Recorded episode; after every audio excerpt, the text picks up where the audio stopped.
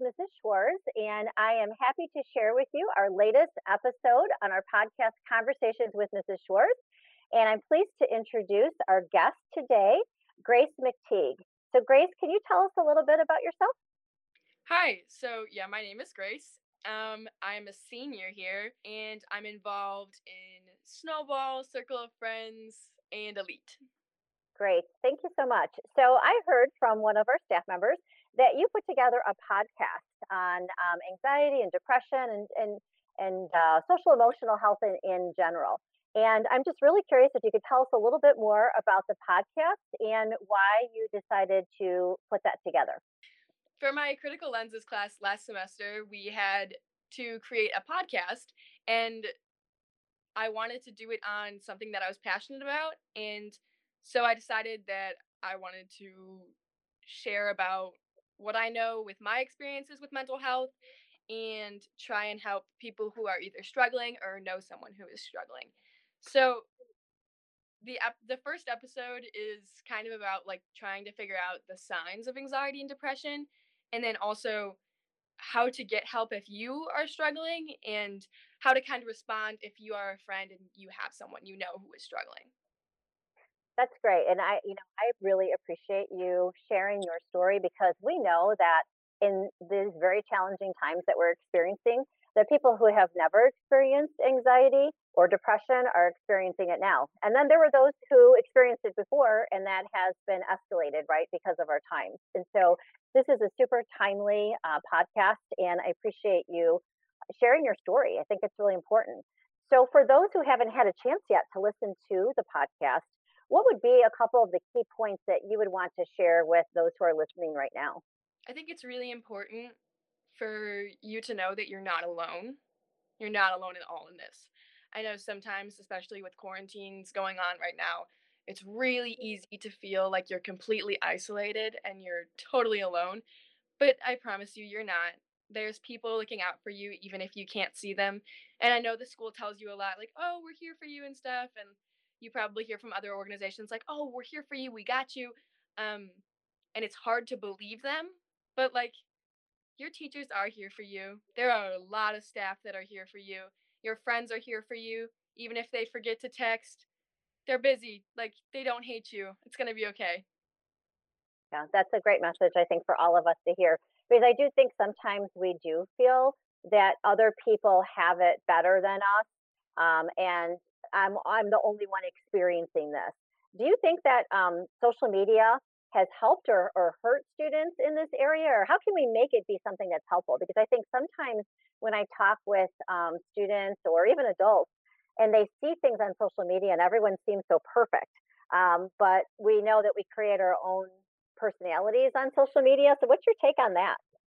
So, I think there's two sides to it. I think typically as a society we focus on like the bad side of social media where it's like oh my gosh these teens mental health is going down because like they're seeing all these people with like their perfect lives put up. And yes it is hard when you're constantly seeing everyone and they just like they look like they have everything together and everything's perfect in their life um which is why i think it's important to like follow other accounts no matter what platform you're on follow other accounts that boost you up instead of tear you down. So if you have someone that you follow where like every time you see their post you're like, "Oh my gosh, I, ugh, I they're so much better than me." Unfollow them. That's not doing you any hope. Um, one of the accounts I follow that I think is really helpful is called the Real Depression Project on Instagram. I think that's what it's called. Um, and it just constantly sharing tips with how to get through different things. It talks about depression and anxiety. Um, I know on TikTok I follow a lot of like body positivity people and they have helped surprising like a surprising amount. I was like, "Oh, like maybe if I just like follow the body positivity people like I don't know, maybe my body image will go up a little bit." And it has got like we are thriving. So that's good. I think it's all about kind of like who you surround yourself with like on your social media. Um and that helps a lot. I, I think that's very true. And would you say that's also true when you're who you're surrounding yourself with in person? socially distanced, Yeah. of course, right now. But um, I know that you've been involved in things like Snowball and Elite um, here at school. Have how have they helped you um, in your experiences here at North, and uh, just being involved in general? I think Snowball especially puts a lot of emphasis on mental health. Um, and they really try to show you that you're not alone, like through a ton of different activities. They're like, we're here for you, and you're building connections with other students and stuff. And I think that's really helped me over the years. I don't think I ever realized how much that was helping me. Um, I guess until I'm reflecting on it now. But like through those experiences, you're like, oh, like other other people think that way. Like it's it's gonna be okay. Like they they did it, so I can do this. Um, and then I think with Elite too, like their entire focus may not be on mental health, but it still works into how they do things with um especially this year with the leadership workshop that they've going on that we've got going on now. Um it's focusing on all these different values of like empowerment and like trying to help others, trying to like focus on yourself and like know that like you are a leader. You may be a different kind of leader than the leaders you see portrayed in media and portrayed in society, but like you are still your own leader and you do things well. Um, and so I think, yeah, I think they've helped me a lot realize that I am good enough as I am. And even if I don't see all my qualities portrayed as like the best qualities in society, that doesn't mean they're not good qualities. That that's a really important point, Grace, and thank you for sharing that. And you know, one of the things that I love about Elite is how we focus on the everyday leadership, right? That everybody can be a leader. It's a choice that you make, and um, leaders don't all come in the same sizes and with the same personalities and looks and all of that. And um, it's it's great to hear that that's what you're discovering um, in our programs this year. So, if you had a chance to talk to somebody, if we have one of our listeners is somebody who doesn't struggle with anxiety or depression and really kind of struggles with the idea of it and just thinks, oh, well, those, you know, they just have to get over it. Just choose to get over it. You know, what would what would you want um, a listener like that to hear and to know?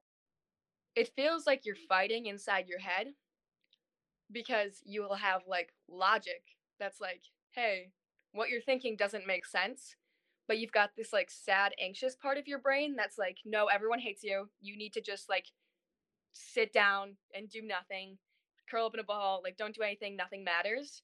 And you've got this other part that's like, no, like it's fine. Like that's what are you talking about? And so it's just this constant fight. But then I feel like depression really sucks the energy out of you. So it's so hard to fight back with the logic because you're like so overwhelmed by everything going around around you. I think especially like in moments where it's like hard, it's because there's like no energy to fight the thoughts going on in your head so they kind of just overwhelm you um and it feels like you're drowning in your own emotions.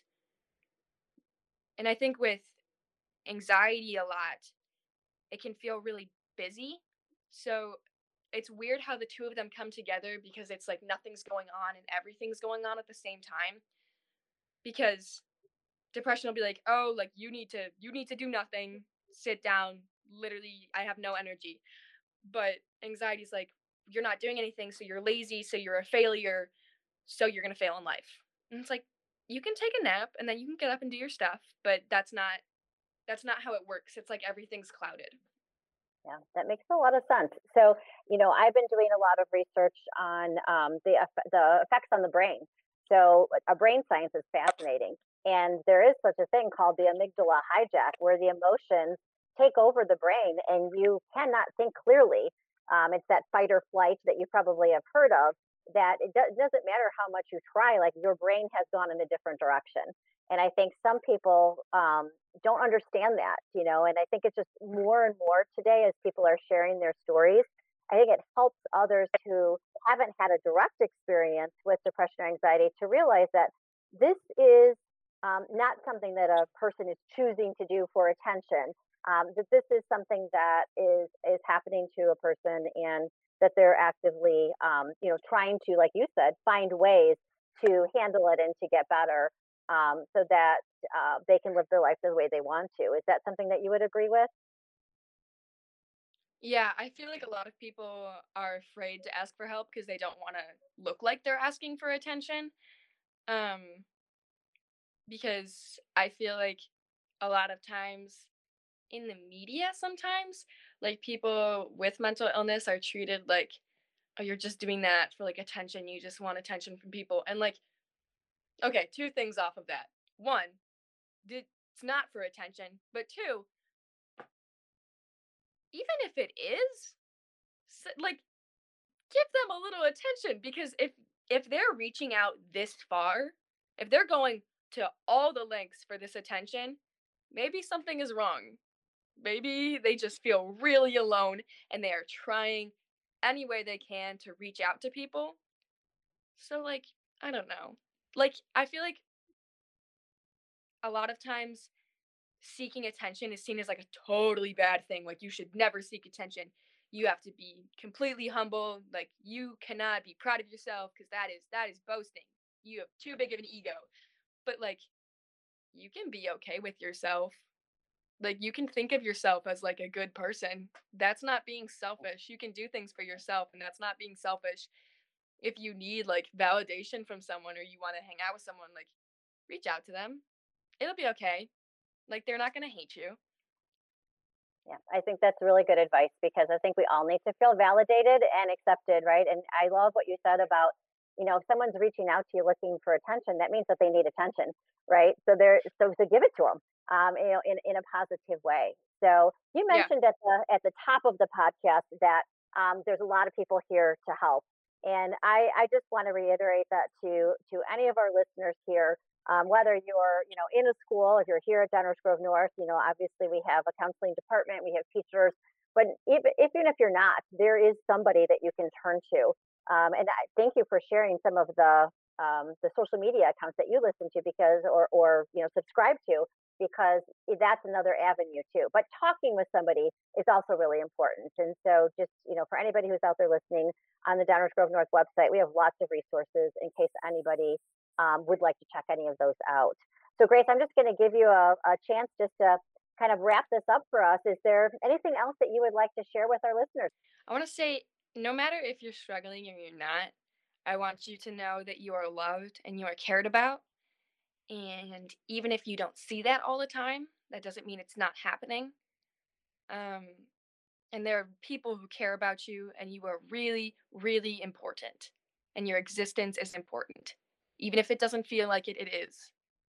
You are so much more than you think you are, and you are good enough. Thank you. Uh, there is nothing I can add to that. So I just want to say thank you so much for being our guest today and for sharing your story and some insight um, for those who maybe aren't as familiar with the topic and um, and inspiring all of us. So I wish you luck in this final semester uh, at Downers Grove North, and uh, let's make it a good one. Thank you so much for having me.